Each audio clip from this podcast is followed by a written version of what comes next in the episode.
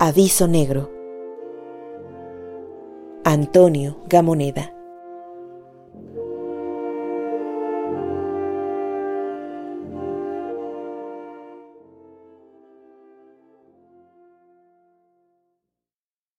Nada se esconde al gavilán inmóvil.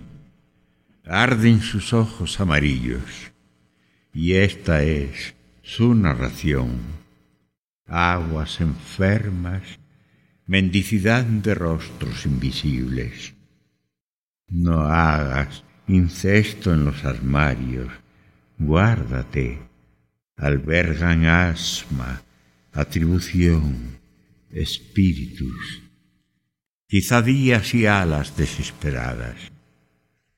Siéntate ya a contemplar la muerte.